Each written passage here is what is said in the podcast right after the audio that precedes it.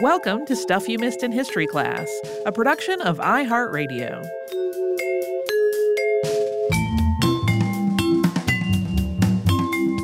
Hello and welcome to the podcast. I'm Holly Fry. And I'm Tracy V. Wilson.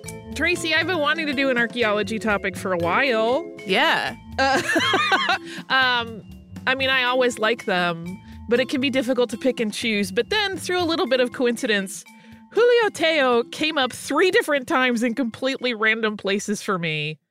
I took this as a sign. Sure. like one was in relation literally to the Disney movie, The Emperor's New Groove, which has an anniversary this year, which is set in Peru. So that makes sense. One was like I was watching a completely different documentary, like as my background stuff while I was working in the sewing room and it was about uh, kind of a, a, more general survey of archaeology and and came up. And then i was like looking through things on the great courses and then there was a whole discussion of one of tello's biggest um, and most significant projects. And so i was like okay i get it universe it's time.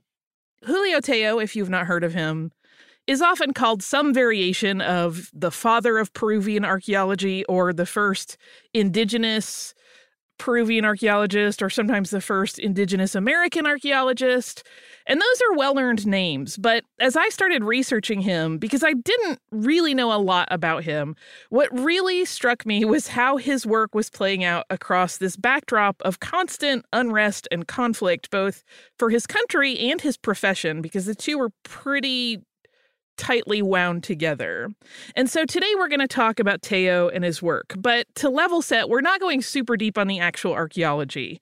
Um, that is because there are literal books and books and books about any given site he worked on, all of which have their own incredibly complex layers of nuance and discovery from when Tello worked on them to now. Um, and parsing them into a show alongside his life story is really outside the scope of this episode because I promise you, excavating his story is plenty challenging on its own. Tello was born on April 11th, 1880.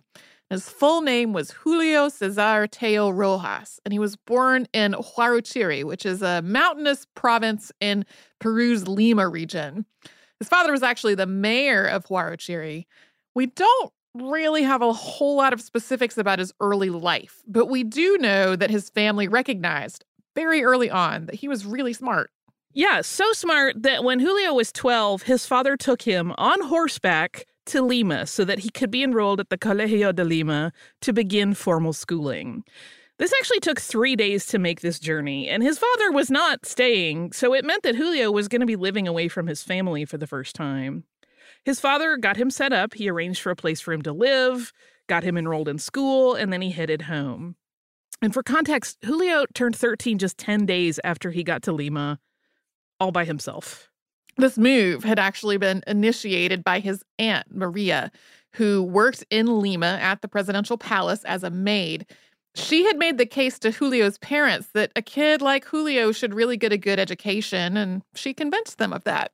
And things started out pretty okay in this arrangement, but not long after things got started with his education, Julio's father died, and that was a, a fairly sudden and unexpected death.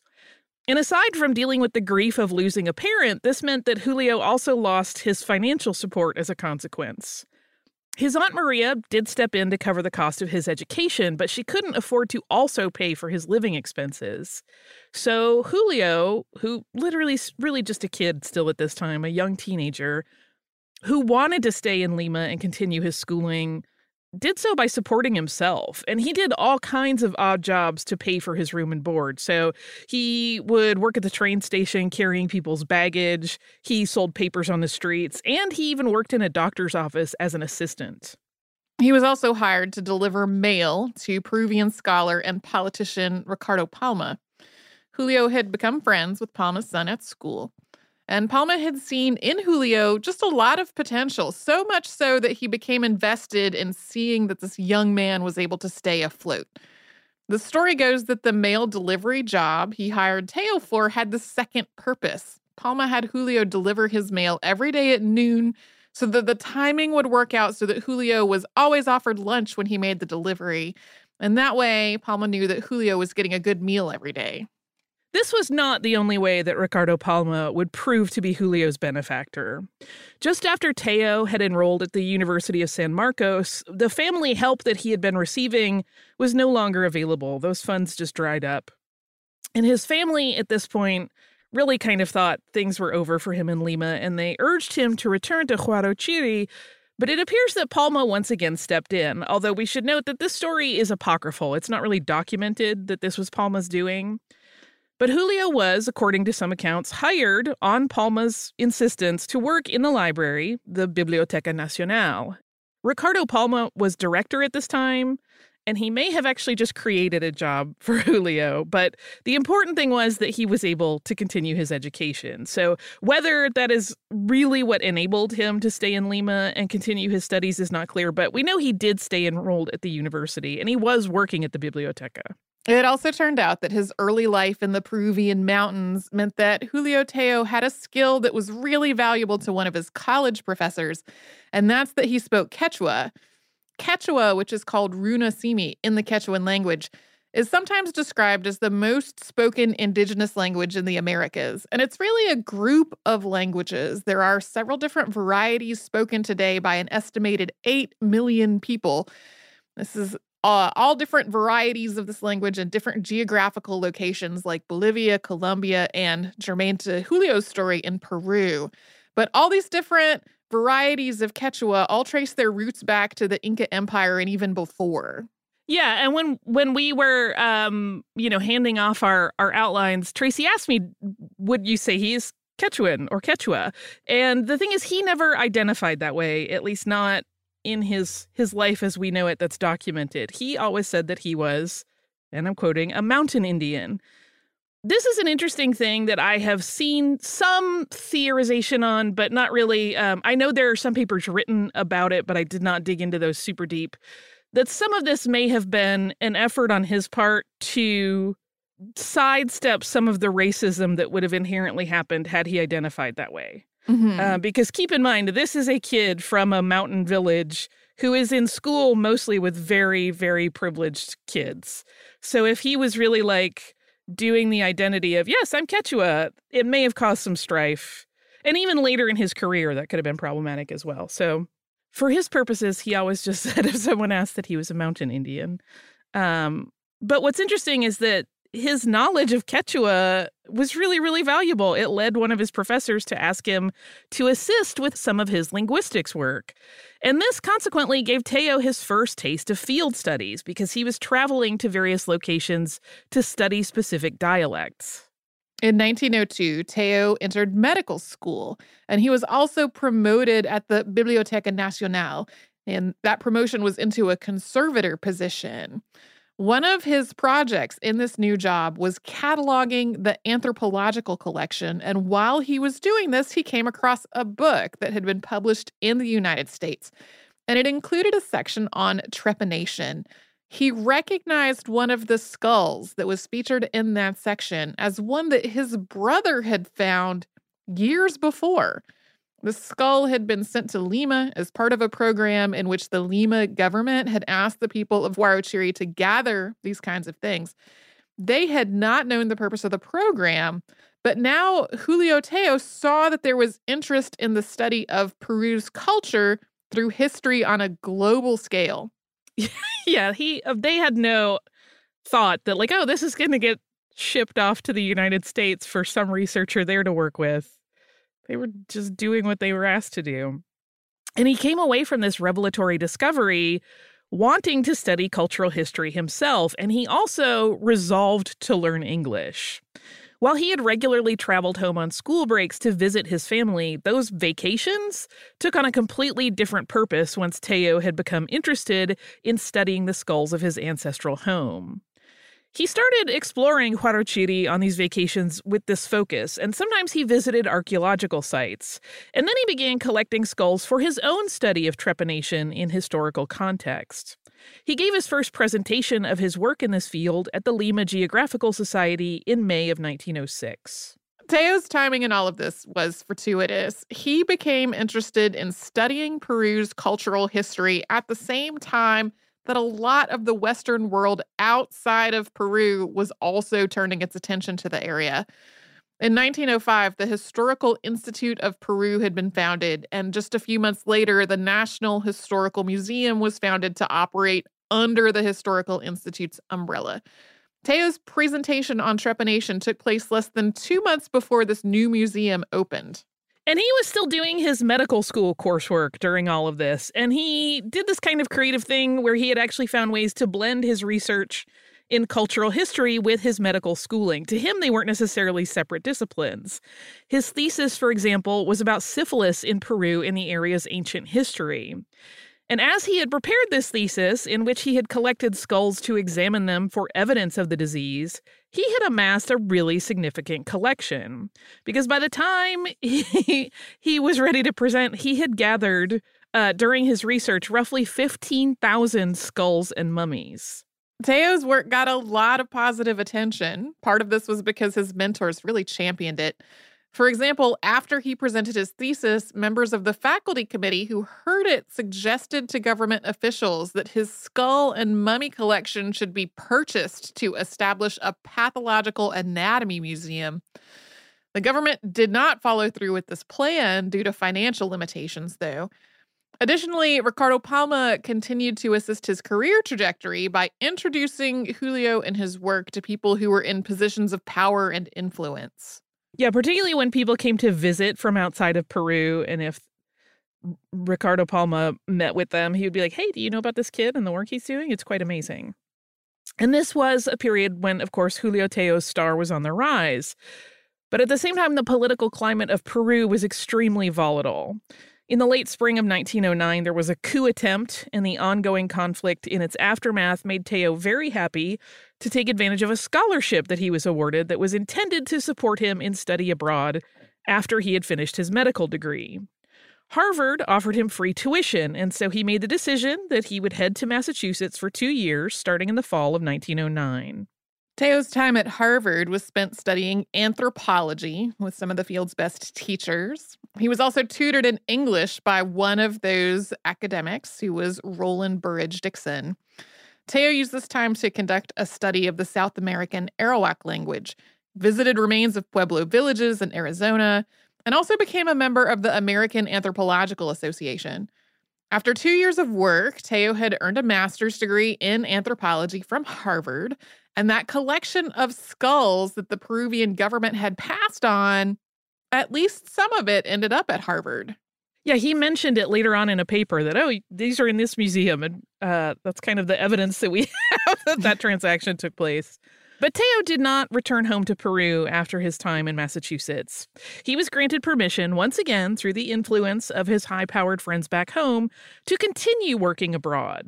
His next stop was England. Through all his life, he had maintained his friendship with the son of Ricardo Palma, who, confusingly a little bit, was also named Ricardo Palma. Uh, and the two young men had been part of a lot of the same study efforts and projects. And when Tello went to London, the younger Ricardo Palma, who had also received a scholarship for study abroad, traveled with him. In London, Tello presented a paper at the 18th International Congress of Americanists it's an academic conference that's focused on the study of the Americas that started in 1875 and continues today. That presentation, which once again covered the subject of trepanation and the skulls from dig sites in Peru, was given on May 28th of 1912. In the time that he spent in London leading up to it, he worked with English anthropologists, he took classes from and with them, and shared his knowledge of South America. After London, Tello continued his travels around Europe, stopping first at the University of Berlin and then expanding his studies at the University of Paris. The end of 1912 was a really exciting time for Julio Tello. He returned to London once again, this time for his wedding. He had met a student of London University during his time there named Olive Mabel Cheeseman, and on November 20th, 1912, the two were married. Julio also established a new relationship with Harvard during the final months of 1912. He would be paid a stipend to continue the work he had been doing before leaving Peru, but this time he would be sending specimens that he found back to Harvard for the collection of the Peabody Museum of Archaeology and Ethnology. So 1913 started with a new wife and a new direction for his work. And we'll talk about Julio Tello's return to his home country and how his career blossomed from there. But first, we will pause for a sponsor break.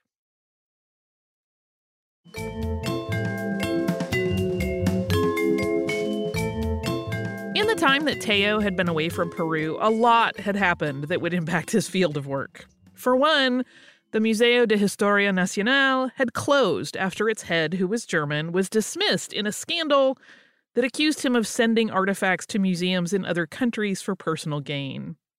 The museum was eventually reopened, this time with a historian rather than an archaeologist as its director.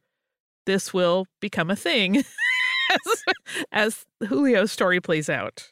Additionally, Ricardo Palma had retired from his job at the Biblioteca Nacional. So one of Tello's strongest advocates just did not have the same pull that he had once had. And as we mentioned earlier, Peru was still in the this period of political upheaval. Tello, though, immediately got to work once he arrived back in his home country. He arrived there in January of 1913. And he traveled with an existing expedition to cover a lot of ground initially, visiting multiple archaeological sites along the way, and writing up a report of this endeavor in March of that year. And he also used this report to make the case uh, and this report was published in the papers in Lima for the public, that anthropological science should be used to examine and interpret all archaeological finds. This was sort of a way for Tello to establish his own unique expertise in the area. There was no one else in Peru with the level of experience or education that he had in anthropology, and so he was sort of saying, hey, if we really want to understand our historical record, we should make an official project of that nature and then give that project to an expert, and that expert is me. I'm sorry, that got me tickled. I mean, he really was the only person that had this level of schooling, certainly by this point in Peru. And really worldwide, I would say he had more education in anthropology at that point than even most other anthropologists. So he followed that publication up with direct action in the matter. Less than two weeks after his article was published, he reached out to Guillermo Billinghurst, who had become Peru's president in September of 1912.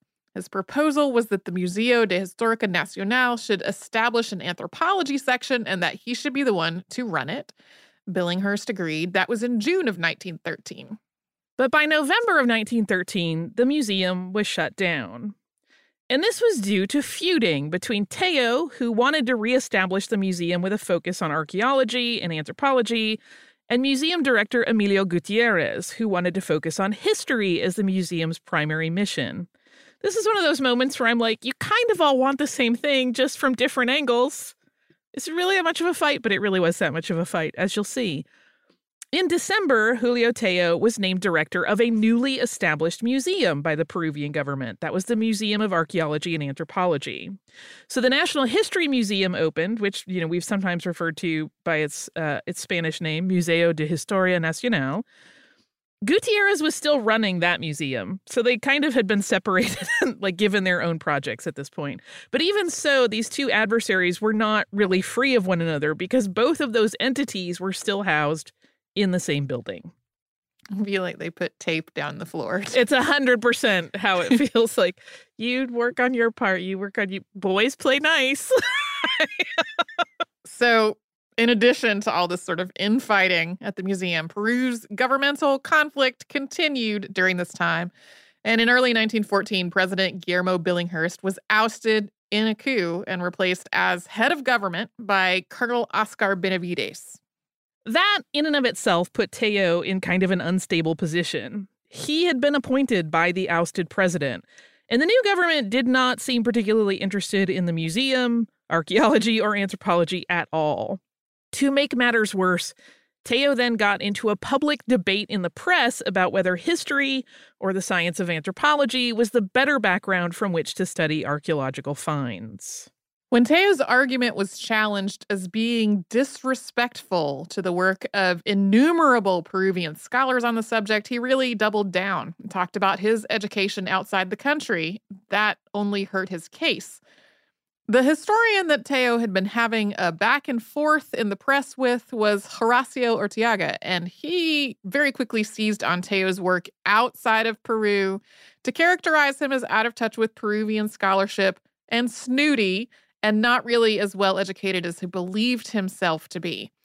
Tello's reputation suffered significantly, and by the end of March 1915, he had resigned from his position in the museum. Tello was still doing work with Harvard during this time, so once he had closed out his duties at the museum and secured some additional funding, he planned an expedition south to Nazca in search of artifacts that he could send back to Cambridge.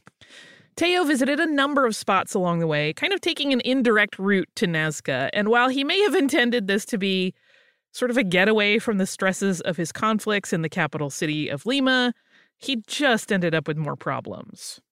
As he had been working at some dig sites in Nazca, questions had arisen about whether Julio Tello had the permits to do so.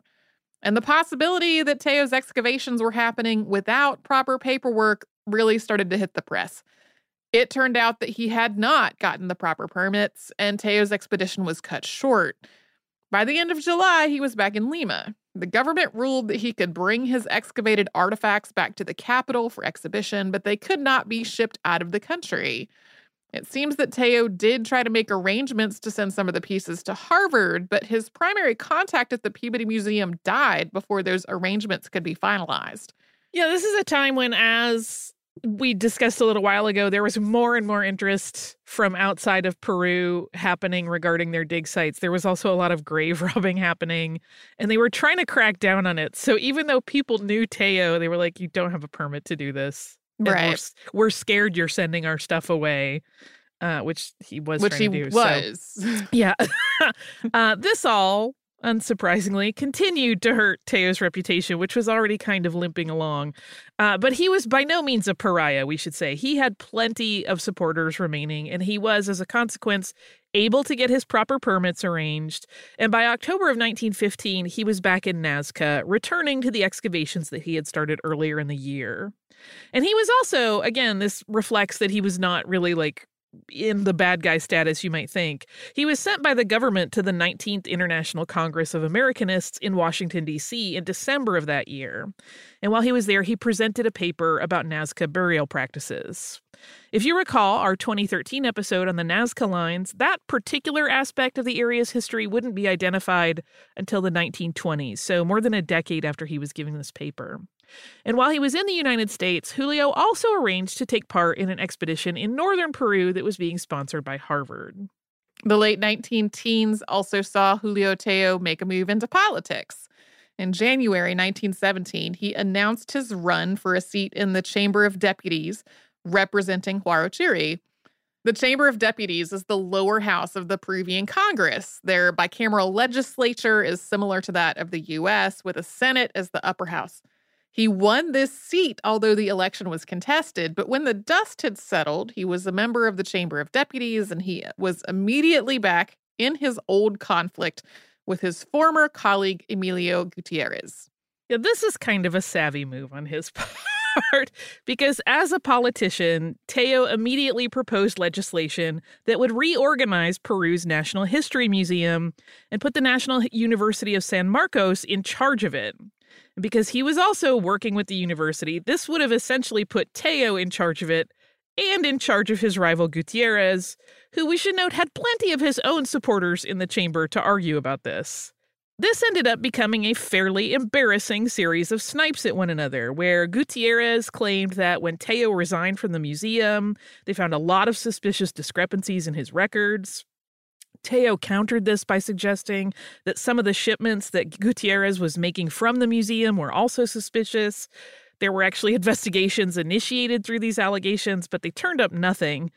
Tello moved on to other matters, but he would, however, take up this cause again during his political career. He kind of would periodically introduce this idea of like, hey, the university should be running that. One of the projects Tello next focused on was an excavation at the Huarmey Valley. He asked the rector of the National University of San Marcos for funding.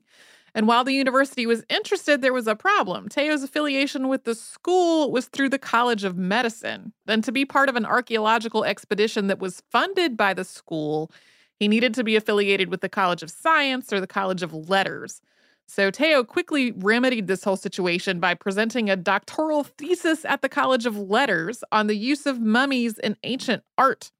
His expedition plan was soon accepted and funded, and he started 1919 by traveling with a group of students to the Huarmey Valley. The various pieces that the group excavated helped seed the university's Museum of Archaeology, which was founded in the autumn of that same year. Also in 1919, there was more political upheaval in Peru. Augusto Bernardino Leguia y Salcedo, who had been exiled after he was overthrown in 1909, returned to the country and he was elected president. That's a very short version. There was, of course, a lot of conflict over it. Uh, Tello was also reelected to his seat in the Chamber of Deputies, and once again, those results were contested before his election was certified. As 1919 drew to a close, Tello was instrumental in setting up a new museum with Victor Larco Herrera. This is actually different from the Rafael Larco Herrera Archaeological Museum that was founded several years later. Rafael and Victor were brothers, and Rafael's son, Rafael Larco Hoyle, established the museum named after his father with advice from Victor. So if you were confused by the very similar names, that's what's up with that. Mm-hmm. But the relationship between Tello and Victor Larco Herrera soured really quickly when Victor destroyed a set of tracings during an argument. Yeah, that would end it for an archaeologist, yeah. I would think. Uh, Tello promptly resigned as museum director and he went back to focusing exclusively on his work at the university, although that too was fraught due to conflict with President Leguia. Because of political protests on campus, the president had fired most of the faculty and shut the school down. It eventually reopened, but there were ongoing issues with the government for several years. But though Tello seemed to be perpetually embroiled in drama, he was also producing some really important work during this time in his life. He was the first in his field to argue that Peruvian culture was not simply the result of an existing culture relocating to the area, but that it had developed on its own.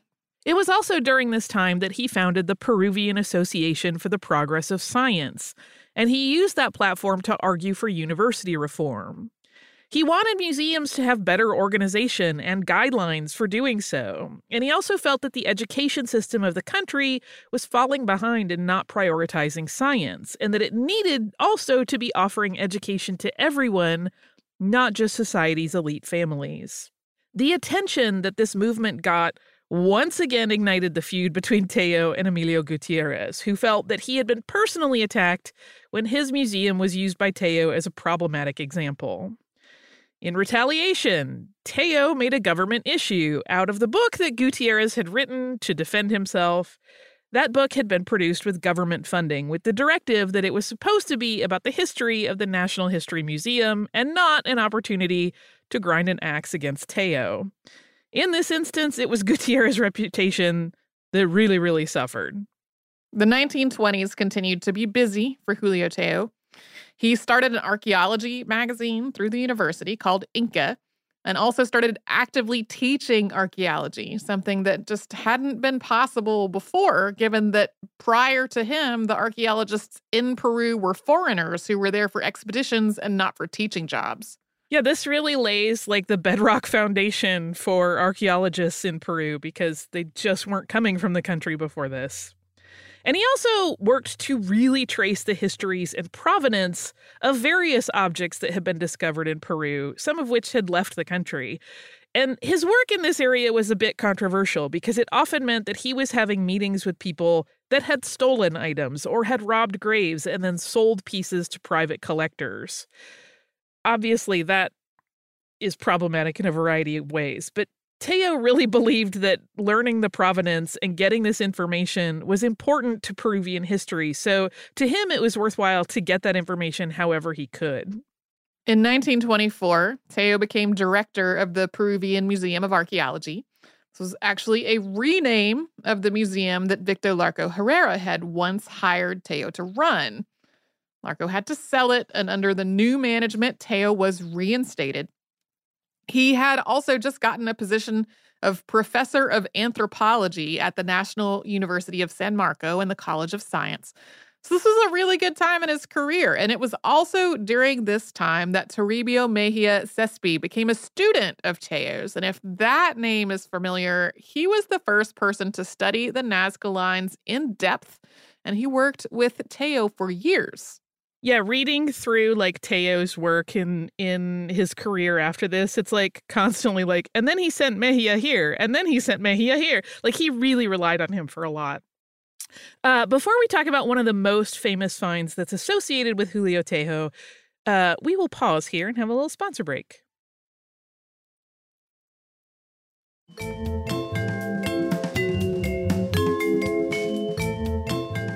Despite some of the bumpy moments earlier on, Tello's workload and opportunities really exploded in the mid 1920s. He headed up numerous expeditions and excavations. He further expanded the university's offerings in archaeology and anthropology, and he worked to inventory the university museum's collections more thoroughly. He and his team also worked on the famed Paracas mummy bundles. It was a Tello team that found them first. And over time, various archaeological teams would unearth hundreds of mummy bundles from Paracas, including additional finds by Tello's teams. If you've never seen photos or diagrams of the mummy bundles, they are indeed fascinating. They date back to the Paracas culture, which I think came up on unearthed this most recent time. That sounds correct. Uh, that existed from roughly 800 BCE to 1000 CE. And they're called bundles because that's exactly what they are. The body inside of each is set inside of a basket in the fetal position with various artifacts around them. And then there are layers of textiles that are wrapped around them, from very finely embroidered pieces that are the closest to the body to fairly rough, plain cloth as the exterior. One of the interesting aspects of Tello's treatments of the Paracas mummy bundles is the way he characterized and treated them. He spoke of them as ancestors. And when the pieces were prepared for display, they were each represented in a very humanized way. He always wanted it to be clear that these were people who lived rather than relics or artifacts. And these mummies were a revelation to the world. Uh, one of the cool things about them, if you ever go looking, is that because of the climate, the mummification and preservation is amazing. Um, some of them literally just look like a person that curled up and went to sleep, and there's very little degrading of the body. Several of them were shipped to various museums. They were kind of called ambassadors of goodwill. And Tello was able to use the ongoing excavation of them as a means to ensure funding for the university museum program because they got a lot of attention. So at this point, everything in his life seemed to be going pretty ideally. However, Tello had, over the years, continued to have conflicts with various people over political and archaeological ideologies. And in 1930, things really reached a crescendo. Starting in August of that year, several articles were printed in the periodical Libertad, Libertad blasted the information that Tello had aligned briefly with President Augusto Leguia, And this had, according to Tello, been a matter of the two men just agreeing on the importance of rights for Peru's indigenous population. But Leguia was deeply unpopular by this point and was ousted as Libertad was outing all of his allies. And the allegations against Tello regarding his association with Leguia grew with every subsequent article. He was accused of theft, of having sold museum artifacts, of helping Leguia build a fortune through this illicit work, of having built a fortune for himself this way, and of illegal exportation of important artifacts to the United States. His previous run ins with both Larco and Gutierrez were also revisited, he had continued to have some conflicts with Larco as well. Uh, and he was accused of using his museum staff to plot with Leguia against detractors. On October 9th, Tello lost his job as museum director as a consequence of all this bad press and his association with the overthrown Leguia, although he did remain director of the National Institute of Anthropology at the university. The entire museum staff resigned in solidarity. Luis Miguel Sanchez Cerro was the new president of Peru at this point. And under his government, the National Museum system was overhauled, combining many of the disparate entities into one called the Museo Nacional. And under the reorg, because Tello had retained his position as institute director, he became director of the Institute of Anthropological Investigation. In May of 1932, the Paracas site was looted by huaqueros, which are tomb raiders. Then the National University of San Marcos was closed because of ongoing civil unrest in the capital. Sanchez was assassinated on April 30th, 1933, and the university stayed closed for three years. During that time, Tello was cut off from university resources and from his own work.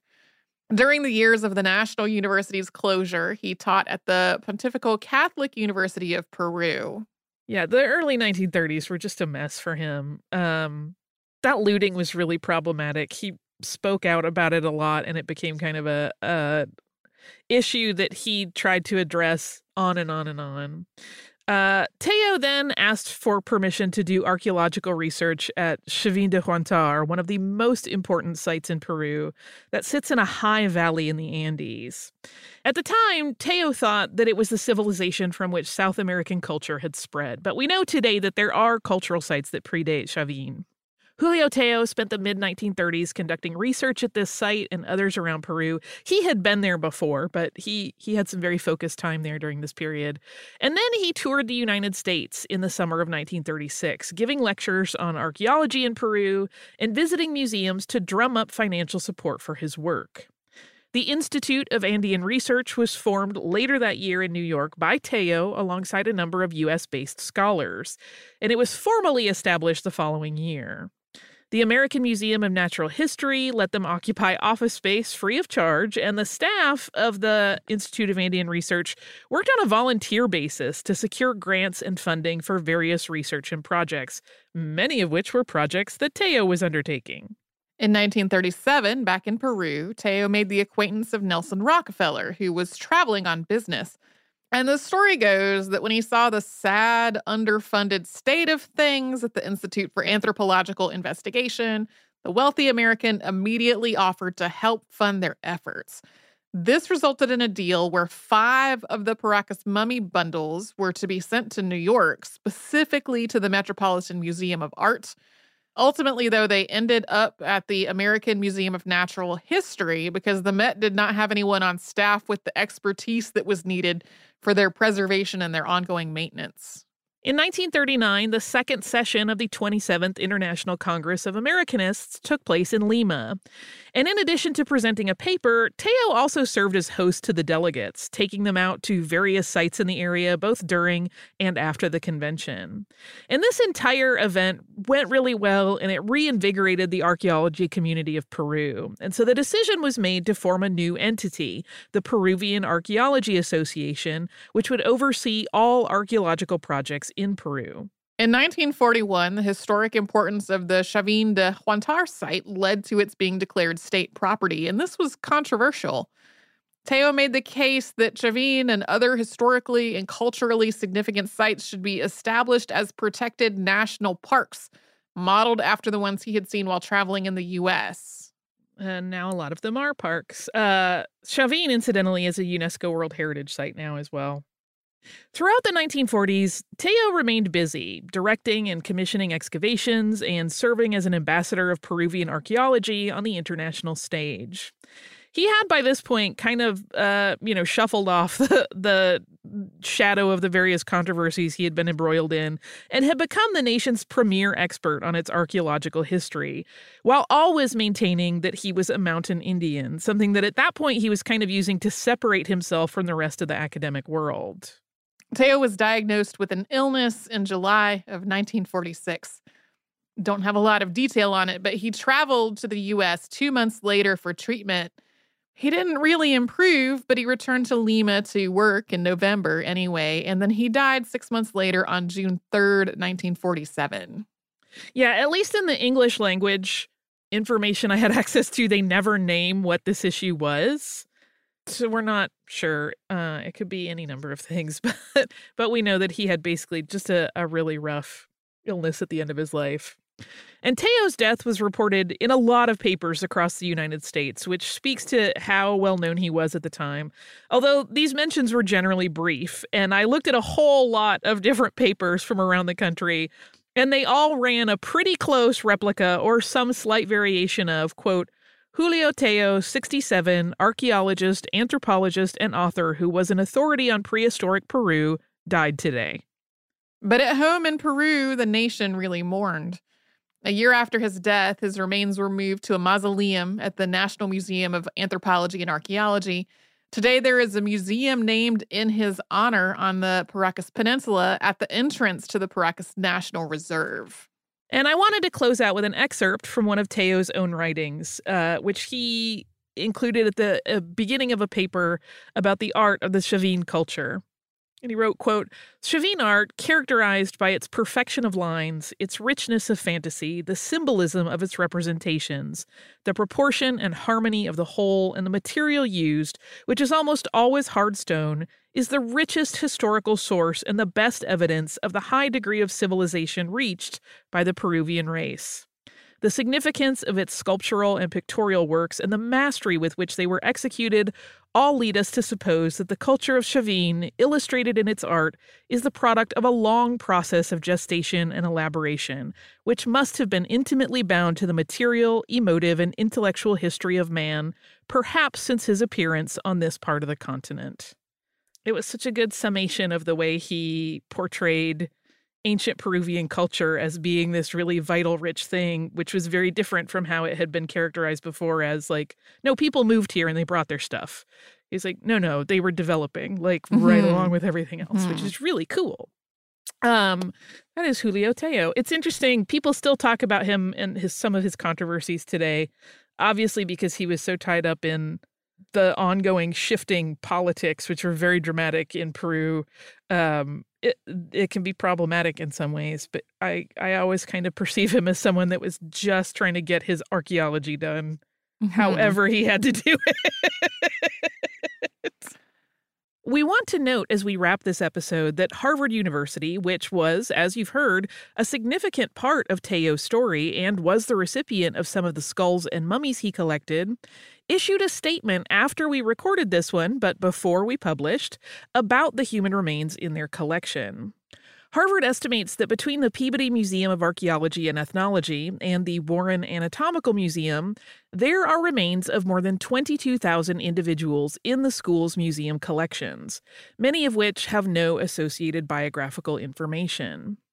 To address this situation, Harvard has created a steering committee on human remains in the collection, which will complete, quote, a comprehensive survey of human remains present across all university museum collections, as well as their use in current teaching and research. That steering committee will also develop, quote, a university wide policy on the collection, display, and ethical stewardship of human remains in the university's museum collections and will propose, quote, principles and practices that address research, community consultation, memorialization, possible repatriation, burial or reburial, and other care considerations. Do you have some uh, listener mail for us? I do. I do. This is from our listener, Mark um, who wrote to us after our uh, discussion of waffles. He writes Hi, Holly and Tracy. My partner Emily and I are longtime enjoyers of the podcast. It's our go to when we have long drives together. We were recently inspired by your episode on the history of waffles, where you mentioned that they were served alongside stews. As it happens, Emily had just come across a cornmeal scallion waffle recipe recently, and we thought it paired excellently with a vegetarian chili recipe. We thought you might enjoy hearing about it, so I've attached a picture. Uh, and Mark also makes a, a, suggestion for a possible episode, which may or may not happen. Uh, but he he mentioned that it it might be uh, you know uh, a difficult topic, so he also sent pictures of their adorable dog Lily so that it would comfort us as we do any research on unfortunate things. That dog is so cute, I would give it power of attorney. Uh, Mark, thank you so much for sharing this with us. And also, that recipe looks amazing. They also have these beautiful slices of fresh avocado on top. Mm. I love a, mm. Love a savory waffle. Uh, if you would like to write to us, you can do so at historypodcast at iheartradio.com. You can also find us on social media as Missed in History.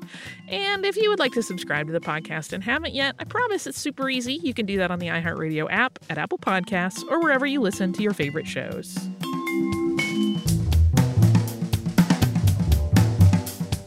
Stuff You Missed in History Class is a production of iHeartRadio. For more podcasts from iHeartRadio, visit the iHeartRadio app, Apple Podcasts, or wherever you listen to your favorite shows.